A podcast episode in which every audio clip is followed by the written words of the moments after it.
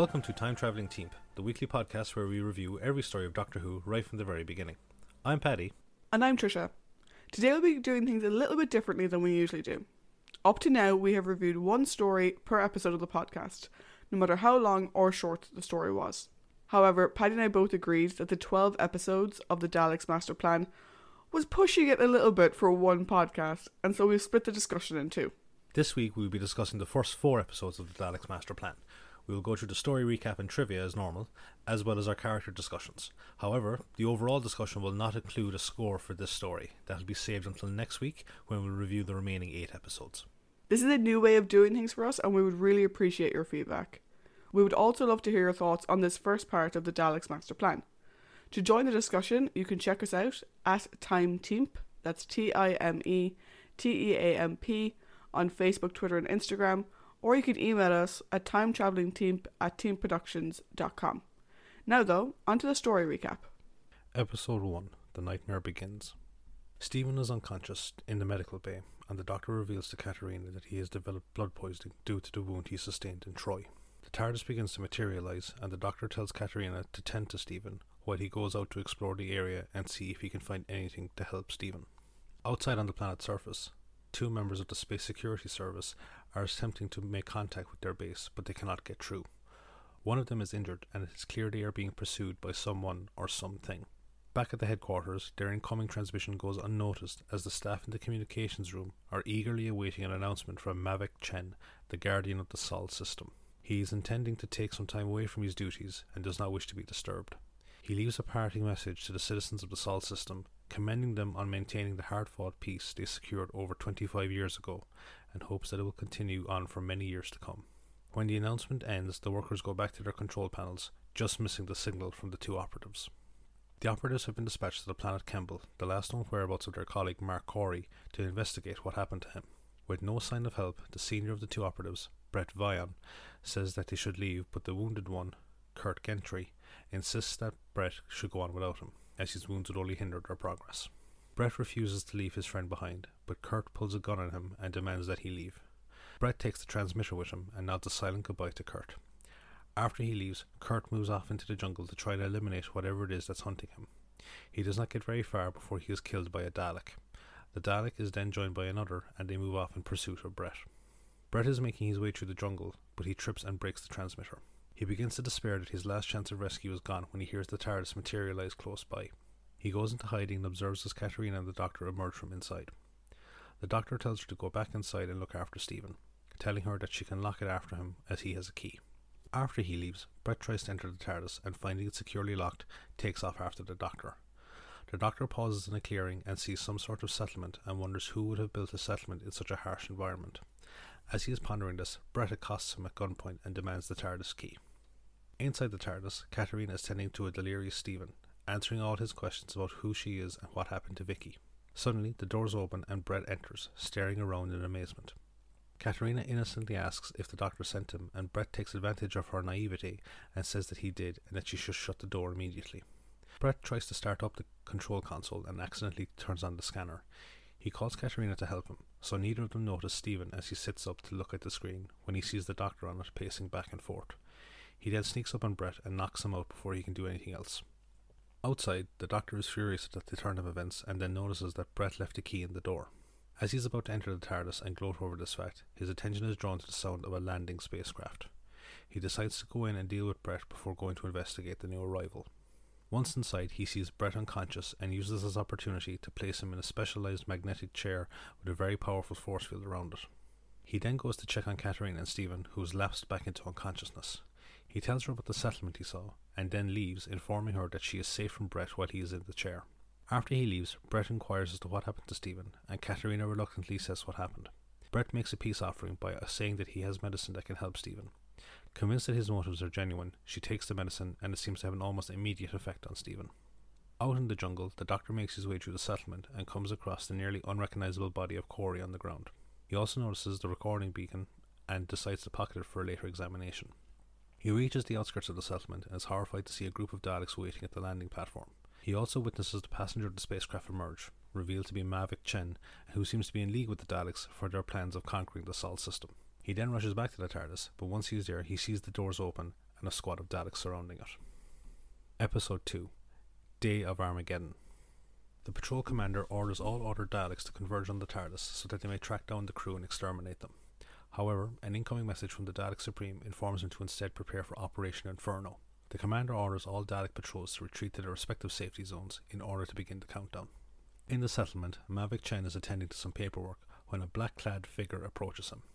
He introduces himself as Zephon, ruler of the Fifth Galaxy. They discuss the new alliance between the Daleks and the forces of the outer galaxies and the plans for the conquest of the Sol system. Zephon is curious as to why Chen has joined their coalition, and he informs him that he wants to control more than just one system in his galaxy. Little do they know that their conversation is secretly being listened to by the Daleks. When he is made aware of Chen's ambition, the Dalek Supreme informs his underlings that once he has served his purpose, then Chen will be disposed of along with the other members of the Alliance. In the jungle, Katarina has explained their current situation to Stephen when they are found by the Doctor. Katarina explains that Brett helped them escape, little realizing that they were perfectly safe within the TARDIS. The Doctor rallies his companions, saying that they have to work to do now that they are facing the Daleks. Elsewhere in the jungle, Brett observes a squad of Daleks setting fire to it. He retreats back and encounters the others, informing them of what he has just witnessed. The doctor says that they should go back to the TARDIS, but Stephen says that it's highly likely that the Daleks are outside it, waiting for the travellers to return. An argument breaks up between the doctor and Stephen, but it is curtailed by Brett telling them to both shut up. He says their priority should be to warn Earth, but the doctor insists that they need to tackle the problem here and now before the Daleks' plans advance. He tells Brett if they are so insistent on calling Earth, then it should be to request that they look up their records relating to the previous invasion during the 22nd century and learn what they can in order to defeat them. Stephen interrupts them, saying that he can smell smoke, and they see that the jungle has been set aflame by the Daleks. The doctor leads them towards the settlement, saying that it is the last place the Daleks would think to look for them. In the settlement, Chen and Zephon are discussing the nature of the alliance, with Chen being the more realistic of the two when it comes to acknowledging where they sit in the hierarchy. They are summoned to the meeting chamber, but Zephon insists on going when he is ready, thereby showing his status among the Daleks. His absence is a cause of irritation for the Daleks, and a search party is sent to locate him. The travellers arrive at the landing port of the settlement, and Brett recognizes Chen's spacecraft and becomes incredulous at the concept of his presence among the Daleks. The others don't seem to take too much notice of this, and instead question him as to whether he can fly the vessel or not. Before another argument breaks out, the doctor tells him to hide as he can hear something approaching. Brett and the doctor ambush the figure who is revealed to be Zephon and render him unconscious. Brett urges them to make haste for the ship, but the doctor says that this is the perfect opportunity to find out what the Daleks are planning. He tells the group he will disguise himself in Zephon's robes and attend the meeting whilst they go and prepare the ship. He takes Brett aside and tells him to use his own judgment on how long to wait before leaving the doctor behind. He also gives him the beacon he found in the jungle, which Brett seems to recognize. He has reevaluated his opinion of the doctor and commends him on his bravery, but the doctor says he is merely doing the right thing. The Dalek search party encounter the doctor disguised as Zephon and escort him to the meeting. The others use this opportunity to make for the ship, but none of them notice Zephon regaining consciousness. In the meeting, the Dalek Supreme announces that the Time Destructor is nearing completion, a fact that garners a round of applause from the delegates. Chen is called upon to present the core of the Time Destructor, which is made from a mineral that can only be found in the Sol system. Meanwhile, the others successfully take control of Chen's ship, but moments later, Zephon raises the alarm causing the whole base to fly into a panic. The meeting devolves into chaos, and the Doctor uses this as an opportunity to steal the ignition core. As he tries to get away, he is blocked by Zephon, who calls for security. On the ship, Brett follows through on the plan, and despite the pleas of the others to wait, prepares the ship for takeoff. Episode 3 Devil's Planet. Brett tells Stephen that something is jamming the airlock from closing, and when he goes to investigate, he sees it as the Doctor. They get him inside, and he orders Brett to take off. Once they are in orbit, the Doctor informs the others as to what he witnessed in the meeting and urges Brett to set course for Earth so that they can warn the Controlling Council and all the other plans of the Daleks' plans and Chen's betrayal. In the command center of the base, the Dalek Supreme stops his men from shooting the ship down, as they could destroy the ignition core for the Time Destroyer. Instead, he orders them to activate a device called a randomizer. Before they can proceed further with it, though, they call all the delegates into the command center so that they can address what happened. When he is accused of having helped the intruder steal the taranium, Zephon turns to Chen for help, only to be left high and dry. Zephon tries to turn suspicion onto Chen by saying that he is the only one that knew about the taranium core. But Chen retorts by asking what would it have gained by wasting the 50 years it took to have a sufficient amount mined to make the ignition core. Zephon's protests and claims are ignored by the Daleks, and when he threatens to leave with some of the other delegates, they abandon him and watch as he is executed. Once he is dead, the Dalek Supreme requests an update on the fugitive ship and he is told that they are nearing the planet Desperus. He then orders the randomizer to be activated. On Chen's ship, the Doctor is showing the others the properties of taranium. Due to the extreme brightness of the taranium in the ignition core, they need to wear visors to observe it. Stephen insists that they need to be proactive in stopping the Daleks, but the Doctor advises them that they will need to take things slow so they can examine all their options. He gets Brett to play the recording beacon he found in the jungle, and he reveals that he found it near a body that Brett believes to have been Mark Corey's. This is confirmed when they play the tape and hear Corey's final transmission about the plans of the Alliance. Just as the group begin to discuss their next steps, the Daleks activate the randomizer and cause the ship to veer into the gravitational field of Desperus. Brett informs the others that it is a penal world where prisoners are marooned and left to fend for themselves, and if they crash there, then they will not be able to leave again. Brett tries to regain control of the ship, but unbeknownst to him, the Daleks have taken complete control of it. Chen enters the control room and when he's informed as to what is going on, offers to return to Earth to investigate and see if there is anyone aware of his treachery and eliminate them to keep the impending invasion secret. The Dalek Supreme says that he will provide a ship similar to his so as not to arouse suspicion, and he will return once his investigation is complete. He then orders the fugitive ship to be landed gently on Desperus in order to prevent damaging the taranium. This change in velocity doesn't go unnoticed by the fugitives, and they realize that the Daleks will soon be coming after them. On the planet's surface, a group of convicts are contesting over a knife to see who will be leader of their group. One of them, who is named Bors, wins again and orders the other two, Gage and Kirkson, to go about the menial tasks around the camp. During the night, Kirkson tries to take the knife from Bors, but he is caught. As they argue, they hear the sound of the landing spacecraft. Gage arrives and he and Bors go to take a look at it before any other prisoners try to claim it. Kirkson follows on after them, refusing to be abandoned by them. On the ship, Katarina is keeping a lookout whilst the others are trying to repair the ship so they can leave. The Doctor bemoans the fact that he doesn't have access to the TARDIS and must instead rely on what he deems to be an inferior craft. He gets the hump when Stephen try- infers that the TARDIS is less than perfect and so tells him to get back to work whilst he goes to check on Katarina. He tells her that she shouldn't have opened the airlock door whilst keeping on guard, but she points out approaching lights in the distance to him. He says that they will need to protect the ship whilst the boys carry on with their repairs. Trio of convicts appear and Bors orders them to put away their lights, which Kirkson is reluctant to do so, as the lights are the only thing keeping the screamer bats away. Bors puts out their lights anyway, and Kirkson's terrified shrieks seem to attract the bats to him as Bors and Gage carry on through the swamp to the ship. The doctor has rigged up an electrical cable and placed it into the swamp, turning the whole thing live in order to shock anyone trying to get through it into unconsciousness. The plan works as Bors and Gage are knocked out as they draw near the ship. Before they can rejoice too much, a Dalek ship begins its descent onto the planet. Brett begins to take off, but notices that the doctor forgot to close the airlock after retrieving the electrical cable. Thankfully, he's able to close it remotely from the control panel as they take off. Their window of escape is extended when the Dalek ship seems to land awkwardly, hampering their ability to pursue them. They allow themselves to relax, and the doctor asks Katarina to make sure everything in the airlock is okay due to being closed mid takeoff. However, once she goes towards it, she is immediately captured by Kirkson. Episode 4 The Traitors. Stephen and the doctor demand that Kirkson let Katarina go, but he refuses and demands that Brett take the ship to Kembel. When he is told that it is now a Dalek stronghold, he says he doesn't care and insists that they take him there. The Dalek pursuit ship messages back to the command center and informs them of what occurred. The Dalek Supreme is told that the ship has resumed course for Earth and he orders that Chen be informed of these events so he can recover the taranium and kill the fugitives. He then orders the pursuit ship to be destroyed for its failure to capture the others. On the ship, Brett and Stephen pretend they are changing the ship's direction, but Kirkson doesn't believe them. Brett tries to convince him by telling him to look at the external view screen, and when he does so, fires a stabilizer rocket that causes the ship to lurch to one side. The resulting unbalancing causes Kirkson to fall back into the airlock, taking Katarina with him. Before they can rescue her, though, Kirkson shuts the airlock door, sealing them inside. The doctor demands that he let Katarina go, stating that he will blast Kirkson into space otherwise. However, he calls the doctor's bluff when he says that he would not risk sending Katarina out into space as well. Brett refuses to change course and deviate from his mission, despite pleas and favour calling from the doctor and Stephen. Katarina, however, takes the decision out of their hands and opens the airlock from the inside, sending both herself and Kirkson to their deaths. The trio reel in shock at the loss of their friend, and Stephen suggests that it might have been an accident, but the doctor disagrees. He says that she seemed to think that she was destined to die due to her ancient beliefs and that she most likely sacrificed herself to save them and the lives of all the people in the Sol system from the Daleks' invasion.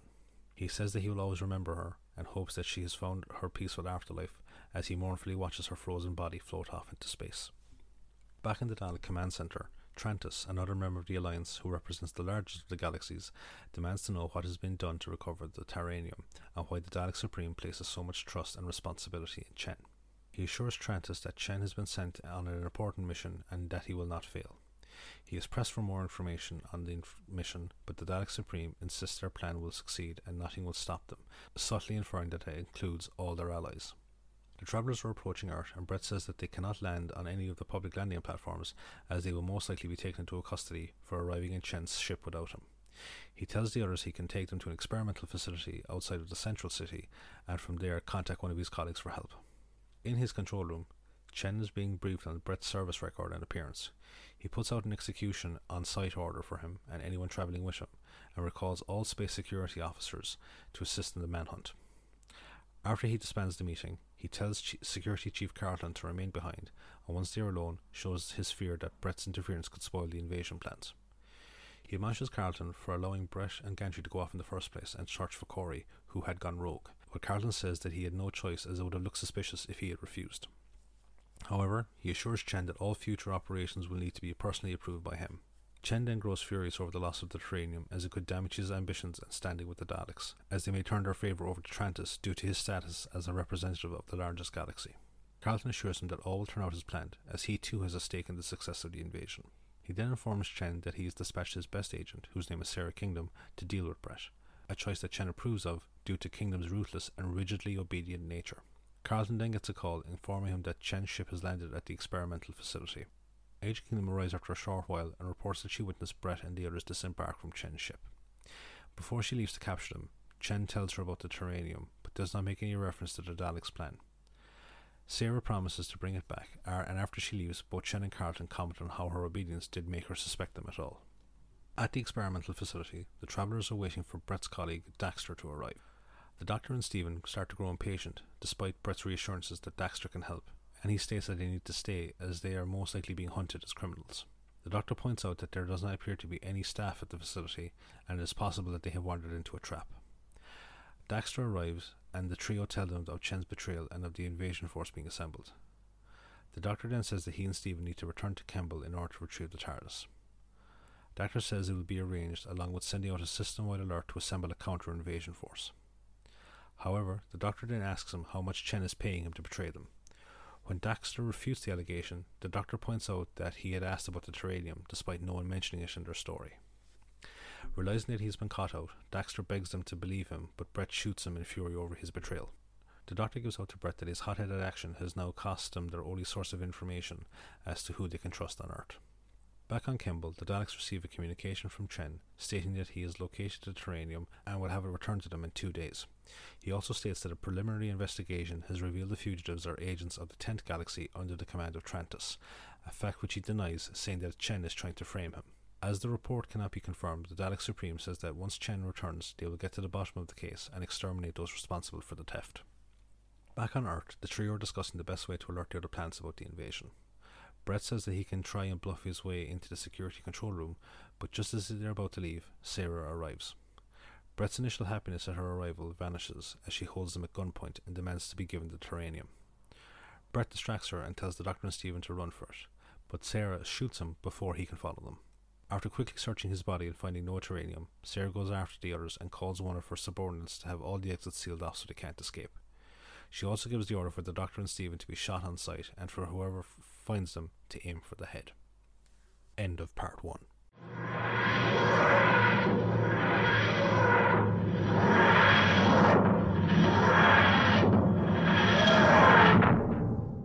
So now that's the story recapped. We're going to go over to Trisha for some trivia notes on part one of the Daleks Master Plan. Thanks, Paddy. So, the air date for the first four episodes of the Daleks Master Plan was the 13th of November to the 4th of December 1965. Now, Paddy, this is a Dalek story. Mm-hmm. Who do you think wrote it? Um, would I be would it be silly to say that it's Terry Nation? I, I it know. would not be silly to say that it's Terry Nation because it was. These first four episodes were written by Terry Nation. Woohoo! I'm not an idiot. When Terry wrote the serial, he was actually under the impression that Vicky was still part of the main cast. And if she were, she would have been the one killed off in the traitors and not Katarina. So like everyone knew that like Maureen O'Brien was kind of planning to leave at some point. But he didn't know that the Mythmakers had happened and how that had played out. Oh wow, that that would have been a very different impact. I think. It really would. And we'll get to that more in our character discussion later, but I think that would have been a very different episode Oh, had it done, had it gone that way. hugely. So for our director, we have Douglas Camfield. We've also mentioned Douglas several times before. Of these four episodes, only episode two still exists in its entirety, like beginning to end. Though there are brief clips from the other episodes. Among the surviving clips, which, of course, this is one of the surviving clips, is the scene of Katarina's death. And the reason that clip survived is because it was shown on Blue Peter. What the fuck were they doing? Showing that on Blue Peter. Blue Peter, if people recall, is for children. What the hell? and it's yeah like it's it only kind of goes to like a certain point uh it doesn't show like the after effects of her in space it's just there everyone's reaction to it Yeah, but still, fucking hell. mm. So, with so many episodes missing, we again have to give our thanks to the crew over at Loose Cannon who have recreated the missing parts of the episodes.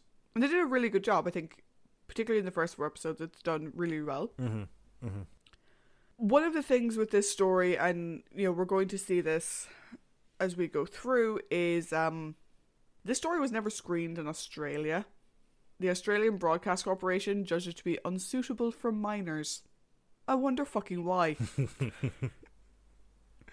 Could it be that half the cast die in the first four episodes? yeah like it's just like there's a not yeah like because you've got Zephon and then you've got Katarina and you've got Brett Yep. uh I'm sure other oh and um was it Kurt the Brett's partner he also does Oh, yeah, yeah yeah um But yeah, it's not exactly your usual romp, and it's definitely seeing a change where I think in previous stories we did have a couple of stories that there was a lot of death in it, but it was death of non I think main characters. you know I mean? Yeah, I think one of the one story that kind of leaps to mind with a kind of high kill count is obviously you've got the Dalek invasion of Earth, but Yeah. in terms of kind of like smaller scale, probably uh, Reign of Terror when um, Jules like rescues Ian. Yeah. And I think since then, I don't think we've had an episode that sort of, you know, has gun violence that isn't a Dalek gun, which, you know, Yeah, is a whisk. because like obviously in the Crusade it's you know swords and sabers. Uh, Yeah. or sorry, swords and scimitars. Uh, with the Space Museum, there's not a whole lot shown on screen. The chase, we've gone over that. Um, and then yeah, this is like I think the first kind of big one whereby there'd be a lot of gun violence. Yeah. So, yeah, um, the Australian Broadcast Corporation basically said, nope, we don't want it. Thanks, but no thanks. So, moving on to our cast. So, as Brett Vyon, we have Nicholas Courtney. Now, anyone who is familiar with Doctor Who in the 70s, anyone who's familiar with the legacy of Doctor Who, Nicholas Courtney will not be a new name to you. He crops up a lot. For now, though, I did want to share a few interesting things I didn't know about Nicholas Courtney. I think I knew a bit because someone bought me his autobiography at one point Yeah, I wonder who that someone was. but I read it a very long time ago, so I have forgotten a lot of what's in it. So this was actually a really good refresher. So he was born in Cairo in Egypt. He was the son of a British diplomat. He was educated in France, Kenya, and Egypt, so he was a well-traveled young man. Mm-hmm. He served his national service in the British Army, and he left after 18 months as a private because he didn't want to pursue a military career. He went to the Webber Douglas Drama School and then also did rep in Northampton before moving to London. Like I said, this is by no means Nick's last appearance in Doctor Who, and we'll be discussing him in way more detail further down the line. Outside of Who, Nick has also appeared in The Indian Tales of Rudyard Kipling, The Saint, The Avengers, Softly Softly, Yes Prime Minister, and Then Churchill Said to Me. Couple of our frequent flyers. Sadly, Nick passed away back in 2011. Mavic Chen is played by Kevin Stoney. This is the first of three Doctor Who appearances for Kevin. The other two are The Invasion and Revenge of the Cybermen. And I will just say right now, the minute he appeared on screen, I was like, I recognize that mouth with a beard. I did, I couldn't think of where, and then I looked this up. I was like, oh, it's Revenge of the Cybermen. That's his mouth beard combo is very familiar in that story. His other acting credits include Doomwatch, Space 1999, Blake Seven, Spy Trap, The Caesars, and I Claudius. Hmm. Kevin passed away back in 2008. Just doubling back to Nick Courtney there, uh, for a second, would I be right in thinking that he would be the first kind of Doctor Who uh, actor that you know that we obviously knew that pa- passed away? Like, cause like obviously we've gone through like like through the trivia notes, like you know actors and guest stars that have passed away in various years, but we wouldn't have really known them until such a time as like we did the podcast. Whereas Nick, obviously, we had watched like you know him during John's era, Tom's era, and so on. I think so, yeah, because I think in the time that we've been watching Who, Yeah, Nick was the first. yeah, Sadly, not the last. No. But we'll get to that down the line. Nick was the first. Um, and I actually did get to meet Nick a couple of years ago, and he was absolutely lovely. Hmm. He was very, very sweet. yeah. no, It's just like that. It's finally kind of, kind of resonating. Like you know, you're saying these facts about someone passing away, which is unfortunate. But obviously now with someone that you know you're familiar with through con- conventions, and we're both familiar with through actually watching the show for such a long time. Yeah. I think, like, you know, we remember the day that that was announced and stuff like that, whereas Yeah. with the others, we don't because we wouldn't have been following it. Yeah. So, yeah, I, I think it's, it's it's quite different with Nick when we think about it that way. Mm. So, we have a new companion, or do we? I mean, we had a new companion ish. Katarina is played by Adrienne Hill. I mentioned her briefly last week. So, Adrienne trained in acting at the Bristol Old Vic, and then she spent some time with the Old Vic Company in London. She was originally invited to audition for the role of Joanna in The Crusade, which she didn't get, but which someone that we will discuss in more detail next week did get. Mm. Although she didn't get the part, Dougie remembered her and cast her as Katarina when he had to fill that role. There were actually no plans to make Katarina a full time companion, as it was felt that her character needed way too much to be explained to her, and the, you know, child from the past thing just wasn't going to fly. And there'll be too much of a burden in writing her character. I will get into my feelings on that later, Mm. but however that's why they had that deleted scene between Katarina and Vicky in the Mythmakers I mentioned last week, where she described how an augur had predicted her death. They were kind of setting that up from her first moments. So, based on what um, you said earlier on in this trivia section, was that scene scrapped for the fact that uh, Maureen was let go? No, that scene was scrapped because just timing. They just didn't include it because of timing reasons. Okay. So like originally like the augur had predicted Katarina's death. Which is why she keeps banging on about the fact like is this the underworld and where we're going to the afterlife or whatever. That's why she keeps going on about that. Is because she was told that she was going to die. Okay. So they they lobbied that up at the forefront and that's why they had that scene with her and Vicky. But then the pacing of the Mythmakers wasn't working, so they pulled it.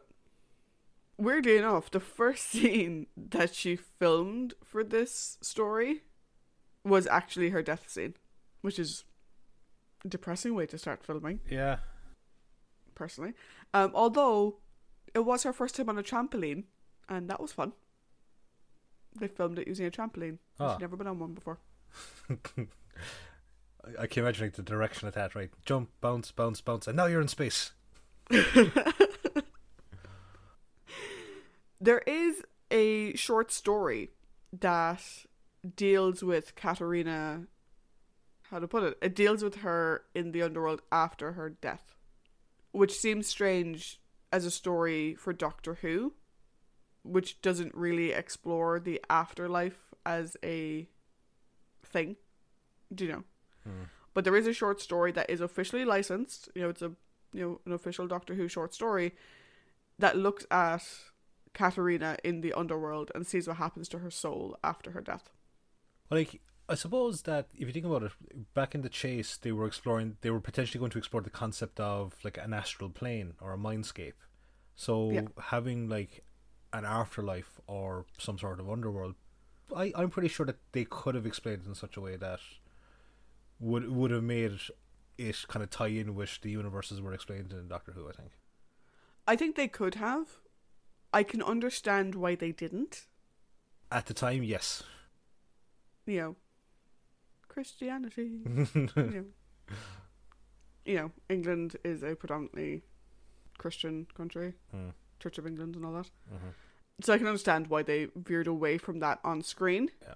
But like I said, there is a, an official story. I think now is now would have probably been a better time for them to actually do it because there's a lot more leeway in terms of portraying like religious iconography and religious afterlives on screen. Whereas back then it would have been a lot more restrictive, I think. Yeah, definitely. Adrienne's on-screen acting credits are actually quite small. Um, her IMDb list is, I think, the shortest I have seen going through for this uh, section. So, she was in Compact, 199 Park Lane, and City Life, and that's it. Kind of ironic that you're saying her acting credits just small and the first one you called out is compact. I suppose. However, she did, like I said, she was in theatre a lot. So there was that. And in later in life, she became a drama teacher. So she did stay within the acting sphere. She just wasn't on screen as often. Adrienne passed away back in 1997. Uh, one thing I as well, like I we kind of mentioned um, again in admiration for the guys on Loose Cannon, the scene where Katarina's body is floating through space is actually quite fucking haunting. It is that that's fucked up. Yeah, because I wasn't expecting to see that. Yeah, because it, it's like she's in the fetal position and she's just floating away from the ship as the doctor looks on, and it's like that's that's just I it's I can see why Australia banned it, like because we we constantly talk about the whole thing of you know the kids hiding behind couches, couches, not couches, couches due to like you know Daleks and other uh, famous villains, but that's quite a harrowing scene to watch as a young child. I think. Yeah, it's Well, like that that's just the loose cannon rep- representation. God knows what the actual thing would have yeah, looked like. Yeah, fuck it. Like, it's it's a lo- I I, I can understand it. Yeah.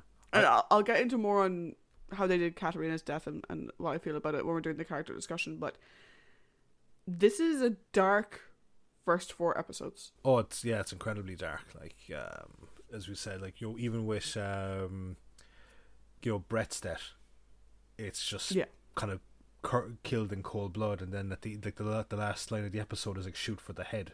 Yeah. But uh, as you said, more more trivia to go along with this. Not yeah, like wow, that's just all I can say.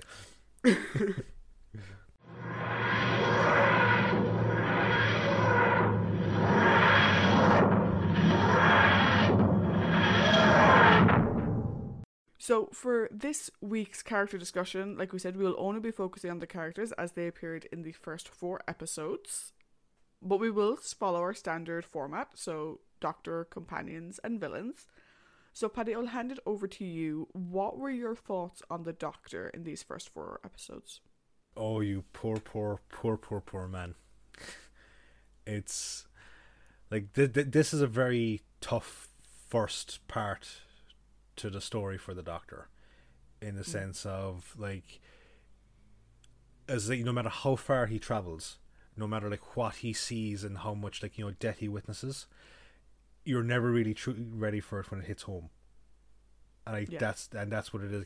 He obviously had it with Katarina, and then in that exact same episode, he sees it with Brett, a, a man who he, you know, he's at, you know, odds with at times, but they admit a mutual respect for each other. And I think had he witnessed Brett's death, it would have been a lot more impactful rather than you know Brett sacrificing himself for the two of them. You know. I but I think obviously he was as well. I think he was more affected by Katarina's death than say if it had been Ste- if it had been Stephen who had died. I don't think he would have been as been as affected by the death as it is with Katarina, because due to her perception of life in the TARDIS, I think he feels a small bit more responsible for her in a sense. He, he, Yeah, he I co- think there was a greater obligation of protection yeah, than we have seen in may- with maybe any other companion other than Susan. yeah, because like up until this point in time, we all we've seen is like contemporary modern day for the, for like, the time that the show was broadcast, or companions that are from the future. This would have been the first time that we have a companion that's from the past. Now it won't be the last time, um, but this is someone that's from the past, and their like again their perception of what what's around them is completely skewed by what they know in the world, and there is like yeah that sense of like I need to protect this person until such a time as they're no longer, I won't say naive, but uneducated to what their what their new life is, and again, it's the tragedy of the missing episodes is that some of William Hartnell's best performances are probably missing Yeah. because from the audio alone, like he's a the doctor is broken. He's momentarily broken by what he's just seen, and I think, given the range of emotion and the range of like the kind of characteristics we've seen William Hartnell portray in the Doctor, that would have been a really good scene to watch. Yeah, I think for William Hartnell, this is probably one of his best performances. Mm, definitely. Like from the surviving footage and from the surviving audio, I think this is definitely up there with his best performances. What I liked about his interactions with Katarina is a he's very nice this complete fucking rando that he doesn't fucking know. like bear in mind, he'd never met her. She just turned up at the TARDIS helping Stephen. Mm. He had no idea who she was. And, you know, maybe Vicky had told him before she left, you know, I sent Katarina to get Stephen. You know, she thinks she's going to die. I think you should get her away from here. She's a nice girl or something like that. You know, we don't know because we didn't get to fucking watch that conversation. Not that I'm bitter. But he's very gentle with Mm. Katarina. He doesn't get frustrated with her. Like we see Brett gets really frustrated with her later. Yeah. The doctor doesn't. He takes her very much under his wing. Now, I will say one thing. Right. You and I have discussed before how we disagreed with the way the first doctor was portrayed in Modern Who. Yes. I can kind of get a sense of that portrayal in the way he treats Katarina. Like he says repeatedly, you know, why can't you be like Katarina? She just does what she's told and doesn't ask questions. And out of context, I could see how that type of statement would lead to the first doctor that we see in Modern Who. But see th- this is the thing right is that um o- out of context yes but for the people that are writing the character they clearly know the context in which the line is said Yeah.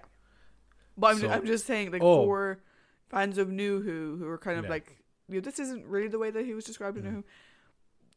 This, the way he interacts with Katarina, out of the context of where she's from, Mm. Can come across as quite patronizing and very much do as you're told. You know, no, he never like says a bad word to her. I don't think in the entire four episodes he never says anything negative to her. no The worst he gets is when they leave the TARDIS. When he's like, "What the?" F-? he's like, "What the fuck are you doing out here?" But then he's like, "You, you know, ye couldn't have known that you were safe in there." And there's no anger, and there's no malice, and there's no like, you know, evil, yeah you know, evilness to it. But I think that when I watched that bit with him saying like, "Why can't you be like Katarina and not ask questions?" I was like, "Oh, that's it's one of the little nuggets that they just plucked." And yeah but see like th- again like I, I suppose it's the fact that after watching it for what are we on now we're on 21 this is story 21 after watching Yeah. the preceding 20 stories i read it as a sort of um why can't you be more like insert person here who doesn't you know act the bollocks essentially yeah, so okay, we'll get to we'll get more to about Stephen and Brett, yeah where again with additional context, him being like, "Just stop asking questions," makes Yeah. a way more sense. yeah The one thing I will say is, you know, in the episode he's clearly devastated by what happened to Katarina. That like that's obvious. However, he does get back to his like Yoda like self fairly fucking quickly. Like he is devastated immediately after it mm. happens. And he goes on about how she gave up her life for them, which I'll get to later. But literally in the next scene, he's doing his little Yoda laugh, and I kind of was like, "That's that's in poor taste." Who- Yeah. whoever wrote like I don't know whether that was Terry writing that in the script, or whether it was Dougie in the directing. But that was in poor taste, in my opinion. Yeah, because like it's it's a hallmark of the Doctor g- going forward. You know, the legacy of is that he can compartmentalize stuff quickly, but maybe not that quick. Yeah, I think that was a bit too quick for the way that she died as well. And his Do You reaction, know, I think that was a bit yeah. that was a bit much for me. and his reaction to it, absolutely. Like, Yeah. Overall, though, I think the Doctor in the stories, I think it's probably one of his strongest. We get to see a nice range of his character. We Hmm. also get to see him be very independent. mm, You know, like we've sort of in previous stories relied on Stephen for the muscle, and before that we relied on Ian. And in this story, we really kind of get to see that he's fine by himself for the most part. yeah, because So he can handle himself. because like, I think it was a thing in season two, all right, that he was a lot more like kind of independent of like the male companion, and uh, it's like after Mythmakers, where it's like almost like he's dealing with a bully. Yeah. It's it's nice to kind of see him back dealing, being able to kind of go um toe to toe in a battle of wits with his opponent, as opposed to having to deal with a thug. You know. Yeah, and we do see like the other bits of his character shining through. I mean, the whole the whole idea of we have to stop the Daleks. You know, again, he wouldn't have been like that way back at the beginning. No. In an Earthly Child, he wouldn't have given a monkey's bollocks. But also, like, he gets really angry with Brett for killing Brett's friend, whose name I've forgotten. But he gets Oh. really angry with him yeah. for killing him outright. And Brett's just like, well, he's a traitor. And the doctor's like, it doesn't, what have I told you? And you sort of get the sense that, like, even though Brett's only been with them for like two days, the way the doctor's like, what have I told you about life? What have I told you about killing? And you sort of get the sense that, like, he adopted Brett into their group really quickly, Mm. Given their rocky start, you know? And it, it's one of the things that I like about the doctor. I think that it was done really well in s- story. Well, I suppose it goes back to like the very first story, um, an unearthly child when he talks to Barbara in the cave, Yeah. and like there's that sort of meeting the minds, and what it was like he think he says like fears fear makes friends of us all or something like that. Yeah. Yeah. it's something it's something along that, that line, Yeah. that, that basic concept. Yeah, so uh, yeah, I think probably it's the concept shining through again. Yeah, but no, I think overall very powerful Mm. first four episodes for the Doctor. Yeah, we'll have to see how he gets on in part two. We will. So moving on to our companions. So I think we should do Stephen first. and then carry on to the people that don't make it to part two. Yeah. and we can decide which order we're going to do them when they come to them. Okay. So Stephen. Stephanopoulos. Stephen, Stephen, Stephen. Uh, I'm not gonna lie, I don't really have a whole lot to say about Stephen because he is a he's a complete fifth wheel in this in these first four episodes. He really is. I am trying. Well, I wouldn't. I wouldn't quite say the fifth wheel, but like, he's the fourth wheel on a three wheel car. Do You know. Like, let's not get into semantics with the number of people there. Well, no, because it'll become a thing in a minute when Yeah. we talk about Katarina. So I would say that he's the fourth wheel on a three wheel vehicle. yeah, Um, unnecessary, but okay. Um, my thing with Stephen, I'm trying, I am trying to like him. Peter Purves has been part of like the Doctor Who family, you know, after he left the show for decades. Mm. Do you know? And I'm trying really hard to like his character, but I don't. I, I don't like Stephen. He's so fucking annoying. Like people give out about like, oh, the classic companions. All they did was like scream for the doctor, like referring to the women. Like yeah, all they did was scream and for the doctor and just get in the way or whatever. Jesus fucking Christ, Stephen. Doctor, can't we do anything? What exactly do you want to do while flying back to Earth? You're in a fucking spaceship, dumbass. What the hell do you think you can do between now and when you get to Earth? and like, Use your fucking brain, Stephen. And what- what's the kind of the tragedy about this, right? Is that in these first four episodes, he's kind of gone back to what he was like in the Time Meddler. I, I, I, like the Myth Makers, I think was Stephen's best performance to date. Yes. I and agree.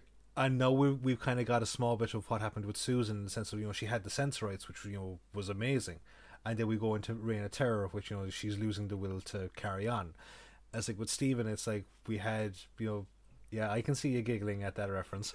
Um, She's lost the will to to live. live. What's your degree in poetry?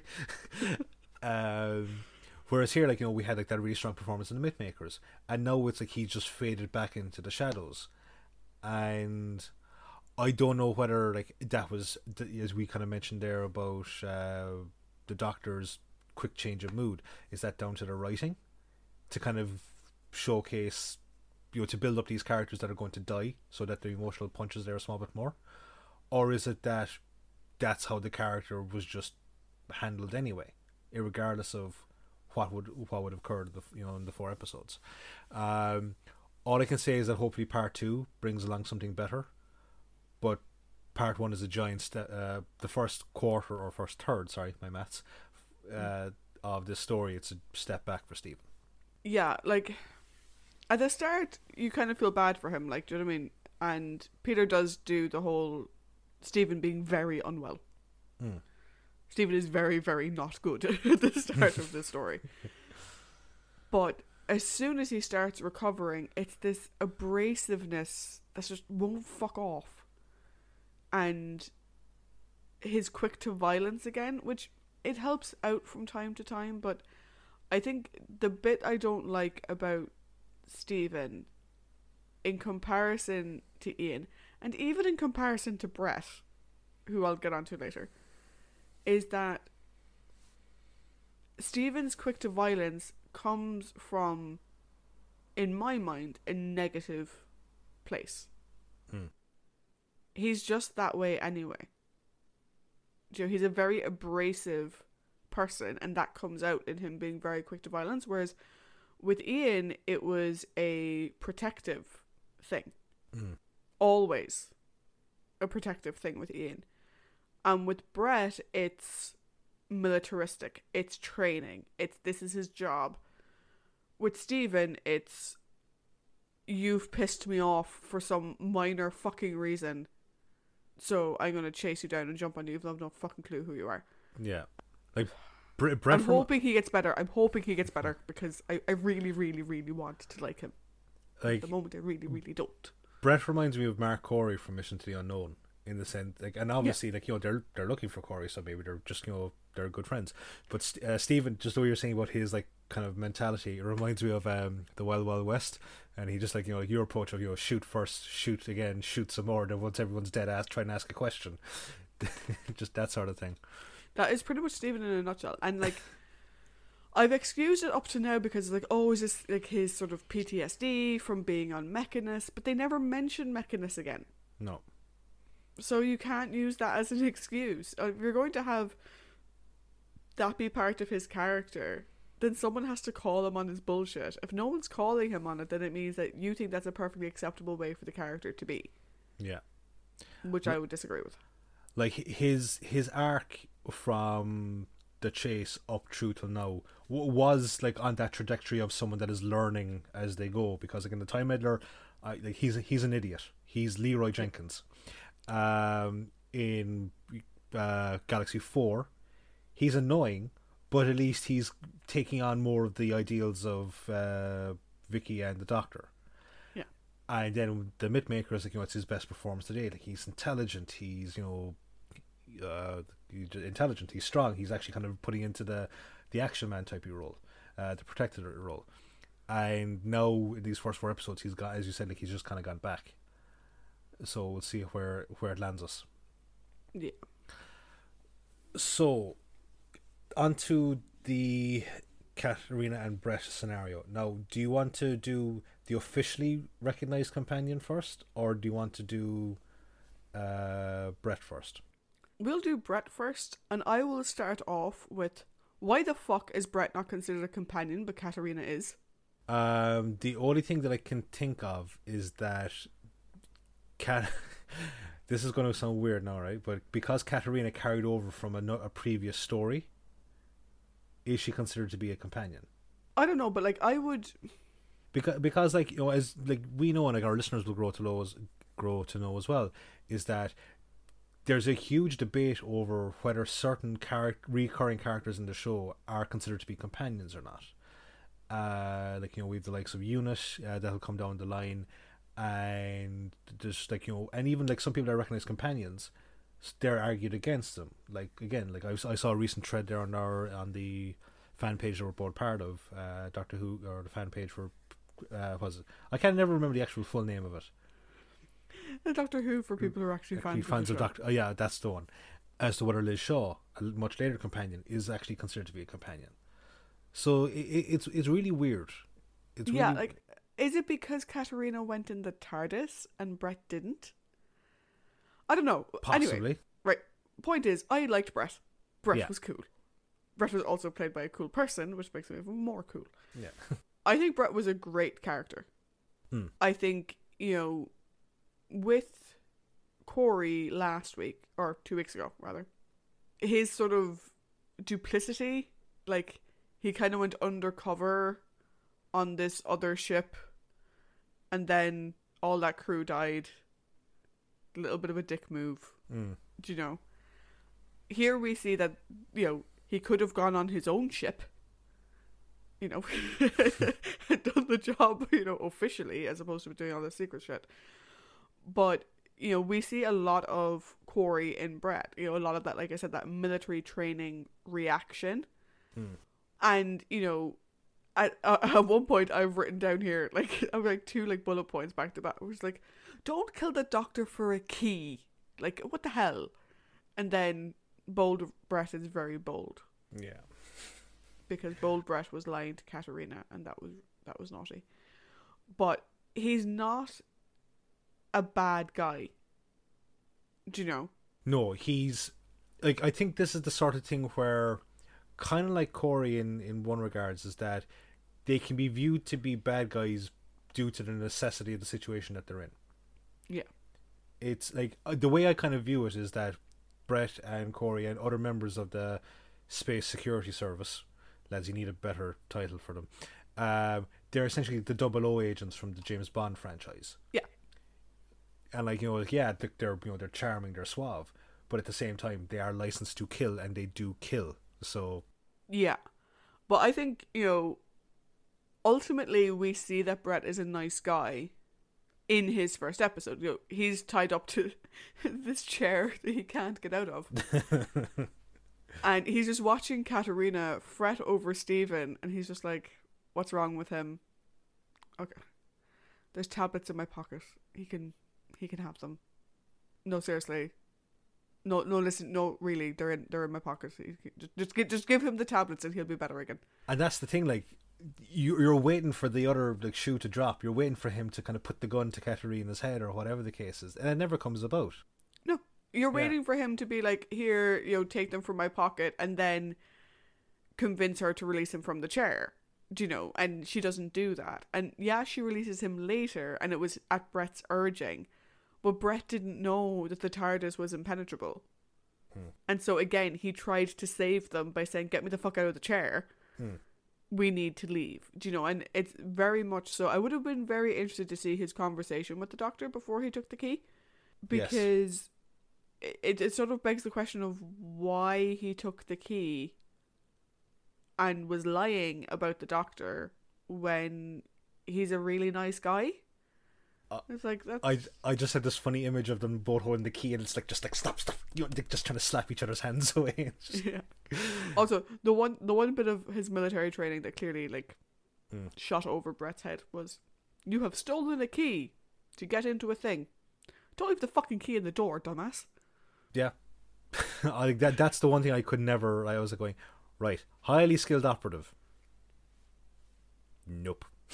Just to be honest, when you compare it with Nick Courtney's future character, yeah. it kind of makes sense. Oh, Not that But- that other character isn't like completely capable, but just it it, it, it it's it's totally something that would happen to a Nick Courtney character. yeah. Um, But I, the I one thing no, about sorry, the one thing about Brett with the whole like him being a nice guy is that it might seem incredibly cruel that he was planning on leaving the doctor Hmm. and leaving in the, in the ship with Katarina and Stephen, and like Stephen fucking loses his mind because of course he does because Stephen is indignant about everything. But the thing with Brett is that Brett isn't a sentimental person. You know, they need to get off this planet. They need to warn Earth, and the Doctor told them to leave. And Brett recognizes that as, be it an order, you're from a superior, or you know, a mission commander making a choice, and you have to obey the mission commander. He said to leave him behind, so we fucking leave him behind, and we do the mission. it's very much um, the needs of the many, Jim, outweigh the needs of the few. Yeah, it's also he told us to leave. yeah. and it's important that we leave. I am not risking the entire human race because that, he may have only half meant it. No, it's like it's like it's the entire solar system.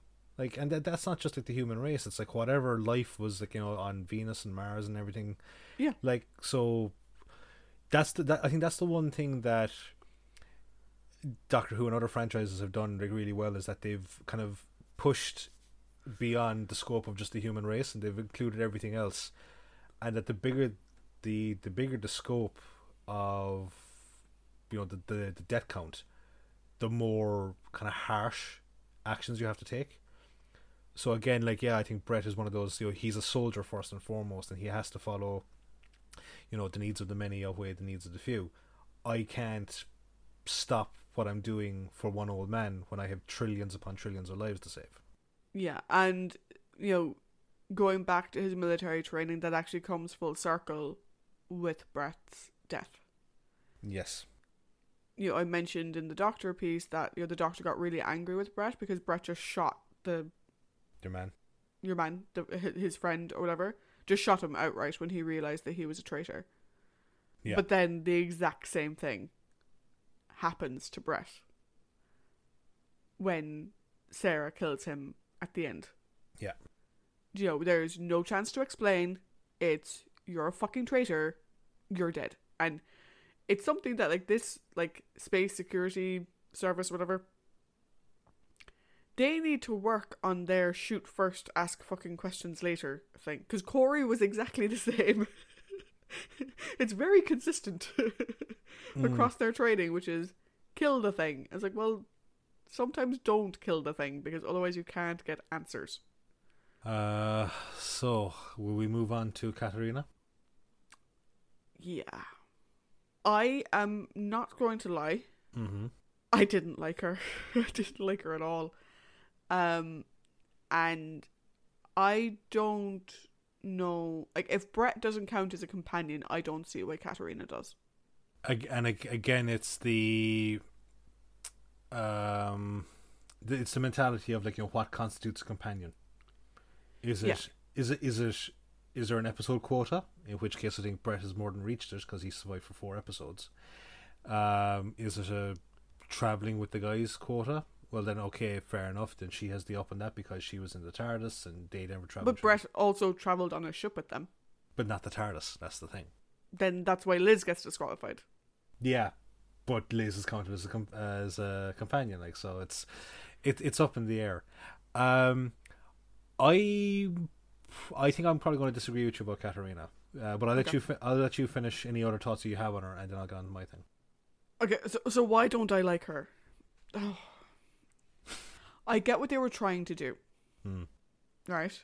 She is someone from ancient Earth who doesn't understand what's going on around her. And you know, I said in the trivia that, you know, she was never intended to be a full-time companion because they felt it would have been too much of a chore to explain everything to her. That's no excuse for the horrible writing that they did around her character. Like you can do child out of time, person out of time story Hmm. way fucking better than they did in this. Like not only is she naive, she's also kind of dumb, like just in general, and like, you know, I was saying that you know Steven's like the fourth wheel on a three wheel vehicle. Katarina is the fifth wheel. Oh, okay. For the majority of the story, it's you know the three lads off making decisions and doing things, and Katarina is a fucking ornament off to the side. She says nothing. She doesn't ask questions. She just stands there, makes "Oh my god, I'm scared" face, and then gets sucked into the vastness of space.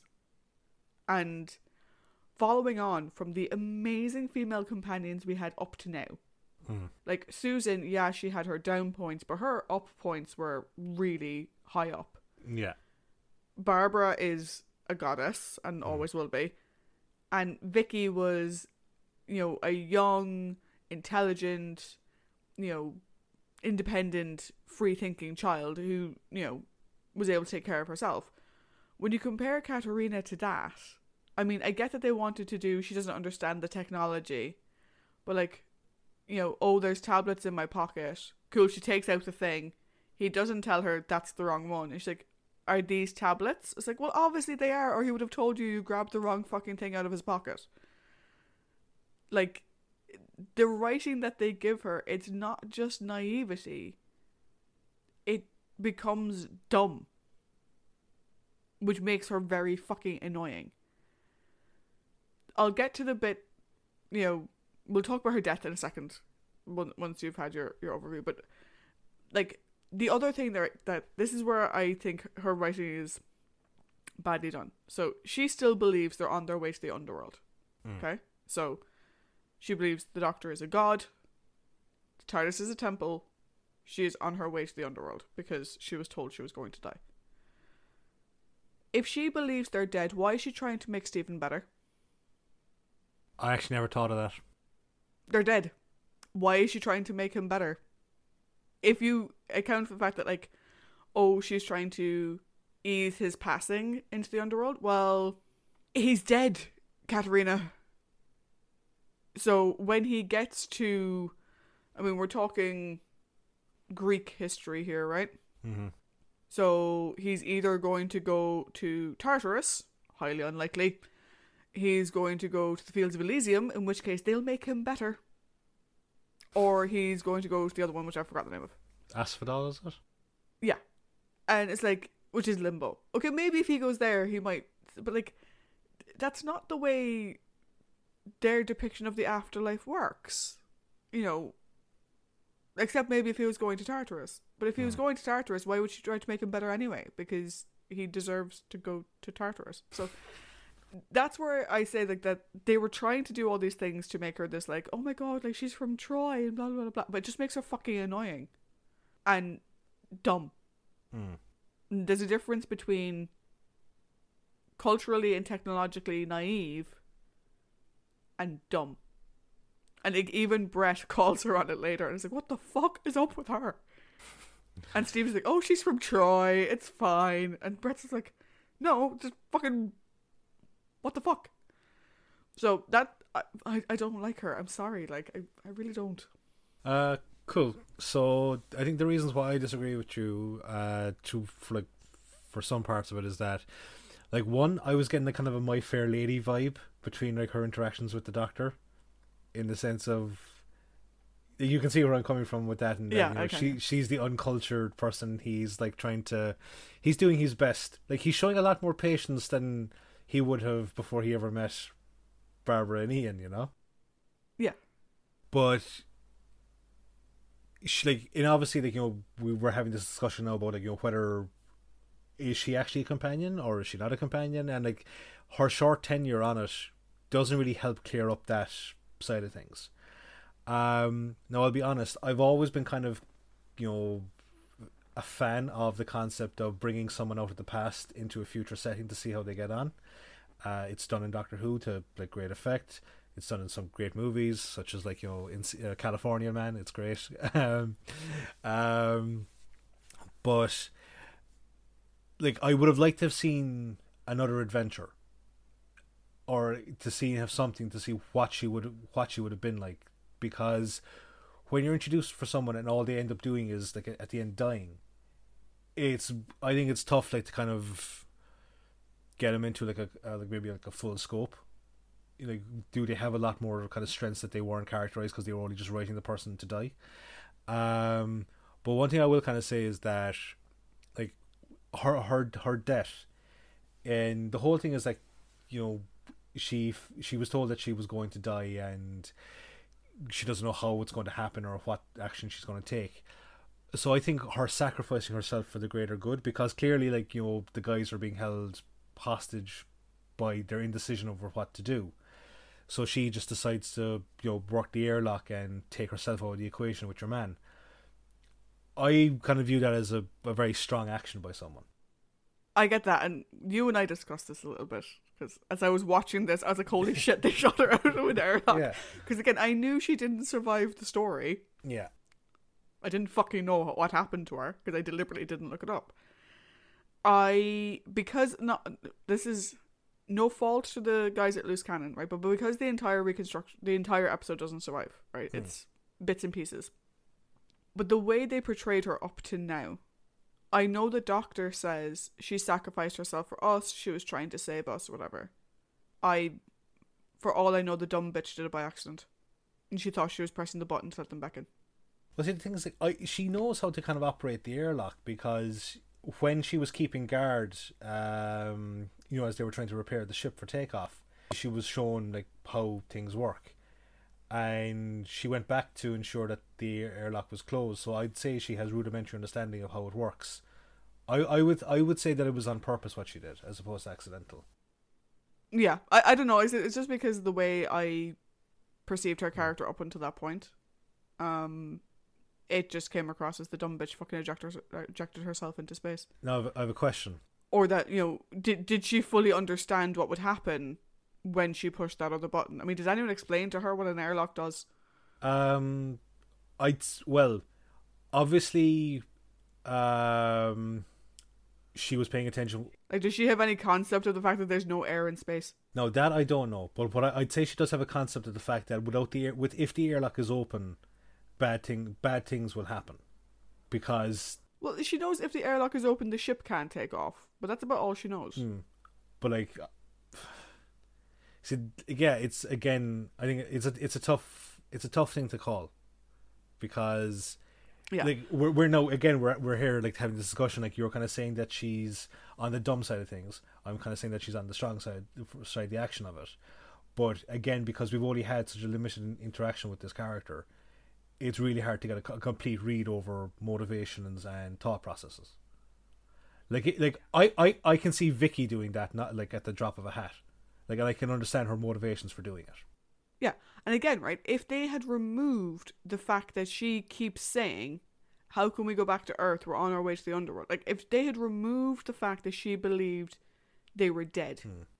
So if she believed the doctor that he wasn't a god, this wasn't a temple, and she wasn't dead, then I would see it more so of her accepting her destiny that the augur told her and killing herself. Hmm. But she already thinks they're dead. Deader. So why kill herself again? Um, maybe it's the thing of um, what is it? What if we're in your like we have a chance of escaping the world, whereas this it's completely gone, dead, dead. Yeah, I Now I I, th- I think that's the one I think that's the one thing that makes it unbelievable for me. And that that makes her entire character unbelievable is that they continue with this belief that she thinks they're dead. And that ruins the believability as the character because that just makes her dumb. right. Because people have explained to her a million times over, you're not fucking dead. Steven is sick. We're being shot at. You know, this is by no means any depiction of the underworld you've ever fucking heard of you know, someone is trying to strangle you in an airlock, you know, you're not dead. And she doesn't believe it. And that to me is a it's a disservice to the character. You know, Hmm. they, they they chose that particular path line badly. And it would have been quite interesting to see a character from that time learning and growing and like even at one point, you know, like the doctor comes back in and Bret's like, "Oh, did you close the airlock?" And the doctor's like, no, no. Obviously, it sets up the guy that crept on board. But you know, been great if Katarina went, oh, I did, Hmm. to show that she was learning and to show that she was getting to grips with it. But they don't do that. I, th- I think one more story, uh, like in the interim, probably would have helped build the character up a small bit more. Now, I have a question for you. Yeah. Based on this, Yeah. who do you like less, Steven or Katarina?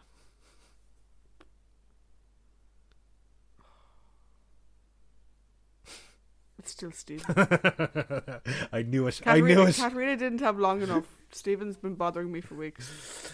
Oh, so how about we get on? Like we we suit ourselves now with talking about the villains of the piece, someone that we can both be angry at.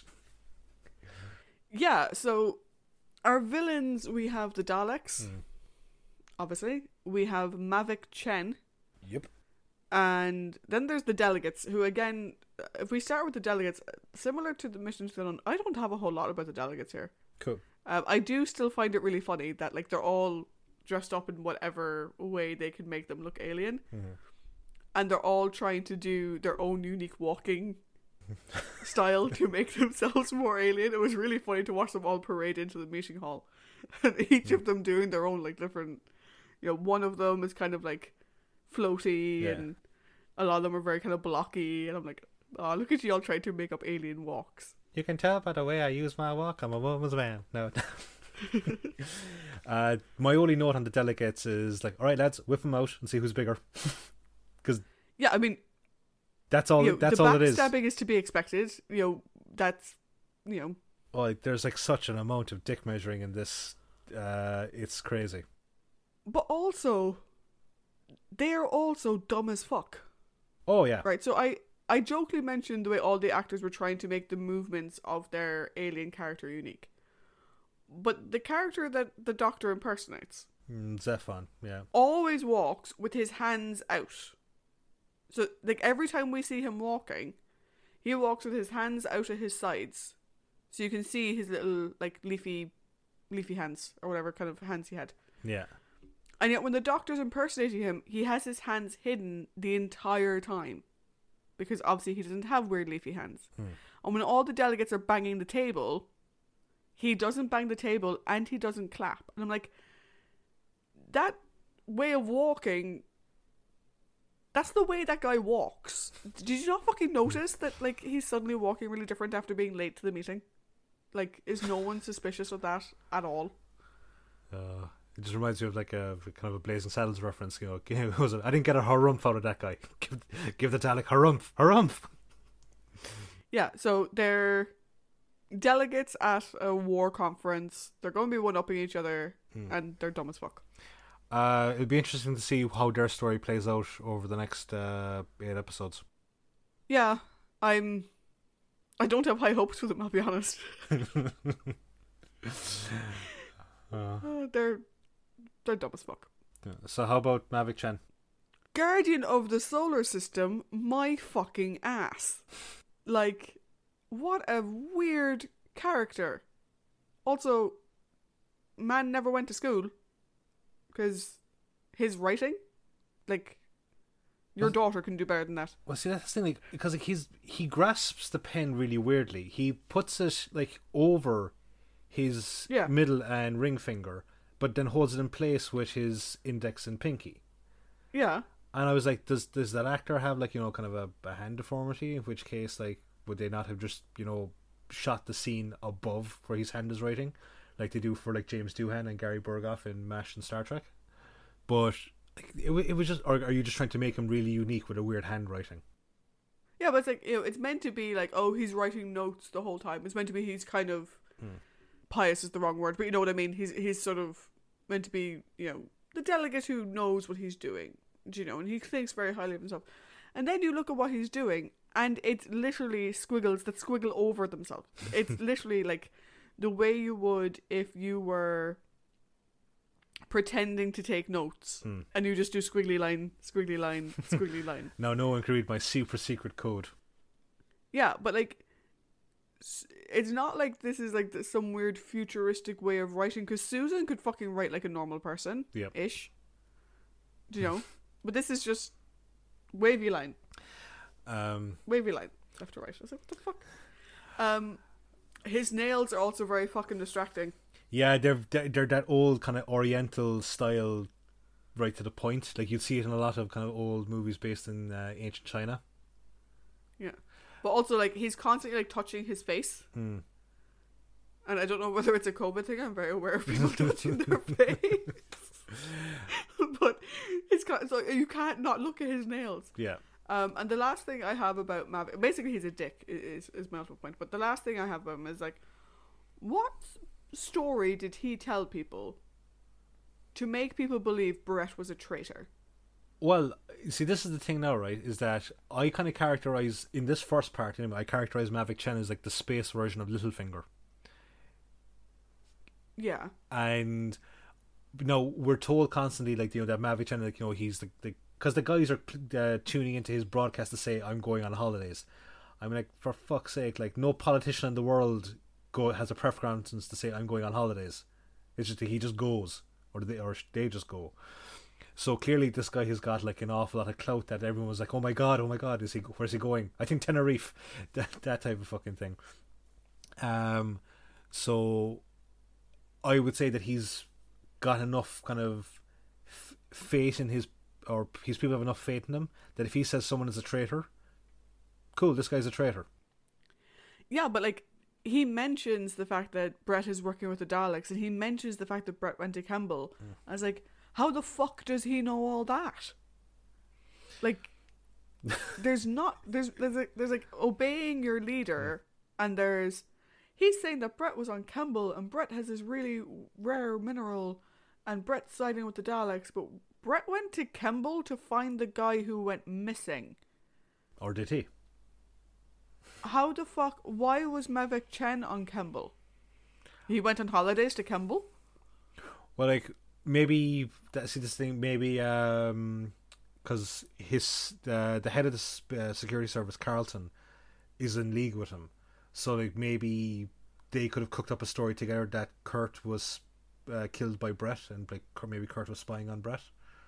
Maybe. I would just love. To, I would love to have heard whatever this fucking story he told was because, like, like th- these people clearly like love him, Yeah, which is fine, you know, within the context of the story. But like, they turn on Bret super fucking quick. oh yeah. But then again, like Bret is just a nameless scrub. Like he's just an agent. He like he's like yes, Bret has commendations, but he's no different than any other like you know decorated officer in any army throughout the world. You know. Yeah, but like, as in, but like, they knew that Bret was going searching for their missing guy. It was a fully sanctioned mission. So to then say that he was a traitor is like, what sort of weird fucking leap of logic did you present to them on that one? Who knows? Like again, again, I think yeah, like as you kind of pointed out, there are a couple of script uh, issues. Ter- like uh, no, that's thing. Like you wonder if it, like it was Terry who like like the previous uh, three Dalek stories have been incredibly strong in terms of like uh, the plot points. Uh, so like I think maybe there might be a bit more influence in this one than just Terry. Uh, but the other thing I was going to say about Mavic Chen before we move on to the the big bads is that I kind of wonder like does he know how dangerous the game he is uh, he's playing with the Daleks? Like does he actually think that he's smarter than them and he can get the one up on them? Or is he actually fully aware of what the Daleks are capable of and is just trying to get as much of a reward as he possibly can from them? I think in that reign, he's the same as the other fucking delegates. He thinks he can go toe to toe with them, Mm. And that he's on the same playing field as them. And I suppose, as we kind of said before uh, in Mission, is that maybe it's with like obviously a small bit of um, oh, I can't think of the word right now, but it's warranted, seeing as how the fact that you have the Daleks requesting an alliance with all these other galaxies to invade the the Sol system. But it, it'll, it'll just be interesting to see, like you know, how when their realization comes about and how their realization comes about. Yeah, so we move on to our big bad, the Mhm. Daleks themselves. Yep. So, do you want to go first, or will I go first, or watch the? You can go first. Um. So eh, look, it's Daleks being Daleks. Like, what more can we say? Like, we've we've firmly established how much of a threat that they are, and again, we firmly established like that, that despite their, again, upon first viewing, silly looking design, the more the more you watch it, the more like you know, the more you see the Daleks, the more you realize that yeah, you know what, they're actually not quite that silly. They're quite fucking int- intimidating, intense, and terrifying. Um, one thing that I love is we're getting a much more uh, in-depth view into how their society works, like to the structure of what Daleks are like. So we've got the Dalek Supreme in this, and you know, it's all power to the Dalek Supreme, and he is fucking ruthless. R- Yes. ruthless in the sense of yeah, lads, come away home there now, and off to the side, kill those useless pricks. Yeah, that was something I wasn't really expecting the Daleks to say. Yeah, and it's it's not even know- like you know like okay like you know they failed in their mission, kill them. It's you can come home now, you know, prepare to be debriefed, and then it's like that that's cold. Yeah, that that that is taking things to a whole new level. The thing with the Daleks is that you know, I said it in Mission to the Unknown. They're planning on killing the delegates. I mean, Oh, absolutely. duh. like, it, it it's like the Dalek superiority complex is that they they need no one. They don't need Yeah. allies. But cannon fodder is pretty good. yeah. The one the one thing that actually freaked the shit out of me in this episode, and you know, it's a interesting thing is the whole time they were mentioning it, I was like, what the fuck does that even do? What are they on about? They were talking about the randomizer, the randomizer, the randomizer, the randomizer. Holy fuck, the randomizer's scary as hell. So they can just take control of your ship Mm-hmm. and direct it where they want to go. Can you imagine driving your car? Well, you can you drive? Imagine driving my car. Smooth. Can you imagine driving a car and suddenly you lose all con- all control? And it's not like that the car's electricals have cut out, you know, which you know hmm. unfortunately does happen in cars. Someone else has control of the car, and you cannot see them. You don't know where they're taking you. That is scary as fuck. I'm afraid I can't allow that, Patty. Yeah, th- no, like that is no. I Yeah. That's fucked up. And especially when you're the planet you're about to land on is a fucking penal world. Yeah, it's like I think of all the sort of like you know random Dalek tech that we've seen. So like the Robo Men, eh, wasn't a big fan of them. You know the Doctor Duplicate thing was cool. I wouldn't have called it scary. Maybe if we'd seen more of it. But this, I don't, I, I don't know why, this freaked the shit out of me. This idea of someone taking control of your ship from so far away, do you know, and like they don't have they don't have a relay mechanism on it. Hmm. Do you know? It's not like that they had a piece of machinery in Chen's ship to allow them to control it. They'd never seen Chen's ship before. Yeah. They can control any ship. That's freaky. We'll have to see if it comes into play again.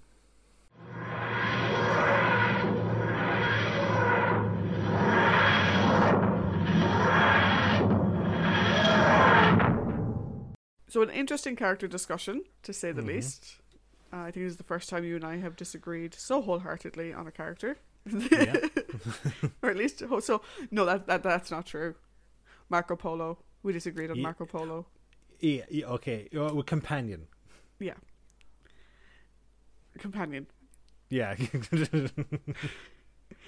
So, what were your overall thoughts on these first four episodes? so this is my second time watching uh, these first four episodes, and the first time around, I. I, I wasn't really hugely engaged in it um, as such because like I'd heard you know about Katarina and Katarina was dying so I think I was watching it just to get to the point where Katarina was dying Mm. Uh, plus, like I think um, I was having maybe a small bit of issues reconciling Nick Courtney as Bret versus Nick Courtney as how I knew him. Mm. Um, but what I will say is that second time around, that the story is, I think is a lot more engaging. Like whatever about some of the character actions in it, the the the plot of the story I think is quite engaging, and it's like the fact that it went out for twelve episodes. I'm hoping to see that same level of engagement the entire way through all 12 because 12 is it's a slog Yeah. like uh because like, up until now we've only done 7 and we've seen the various ways that se- like you know seven episodes can be played out, but twelve is a completely different beast. So I think Terry has his work cut out for him to keep an audience engaged. Yeah, I think for the opening four episodes of like this like epic twelve part, Mm. I think it was good. I was engaged with the story. It tied up very well from Mission to the Unknown, and that through line works very very well. Um, it has a couple of things I don't like, Katarina being one of them. I- the way they decided to run with the Katarina character being one of them. Mm. Let's let's be fair, right? Um, at several points in time, it's too many men trying to take the lead, and poor Katarina just following along like a puppy, not knowing what to do. Um, and at one point, actually at several points, it really devolves into you shut up, no, you shut up, no, you shut up, no, you shut up, no, I know what to do, and it's like, oh fuck off, guys, seriously. Hmm. It is an interesting story though, and they didn't pull their punches with how dark a story like that can get. Do you know, Mm. you have a space security agency that we have established has a license to kill. We have the Daleks who we have established are like the most fearsome enemy. And so two companions died. Mm. You know, in one in the most horrific fucking way we've seen a character die on screen in Doctor Who up to now. I don't Mhm. think there's anything been anything more horrific than being sucked into the vacuum of space. Mm, No, And that's scary as fuck. I mean, this show is on Saturday evenings. It's meant to be family viewing. Hmm. And you sucked a fucking character into space. Like, that's scary as shit, like. So I'm really interested to see how it's going to resolve itself. And I'm also really interested because this is the first time that they've been on a- different planet, or at least in a different planetary orbit, than the TARDIS. Hmm.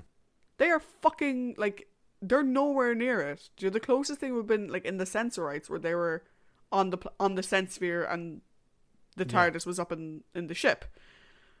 But they had an easy way to go to both places. They have now fucked off the middle of nowhere. maybe Keys of Marinus. You know when they kept having to jump across all the planet. But they were still on the planet. They were Yeah. Oh, oh, on the same planet. They're not on the same yeah, planet yeah. anymore. Oh yeah, so isn't it completely separate to where it is? Yeah. Yeah, Yes. because they're going to have to go back to Kembel. Yeah. If for no other reason than they need to get the TARDIS back. Uh, well, will they get the TARDIS back? Who knows? I, I think I- would feel safe in placing a bet that they're going to get the TARDIS back. I, I would feel confident in that. Cool. Anything else you want to add? No, I think that's pretty much it until next week. Yeah, so we come to the end of our discussion of the first four episodes of the Daleks Master Plan. hmm So, guys, join us next week when we'll be finishing the story and giving our overall score. Bye bye. Bye for now.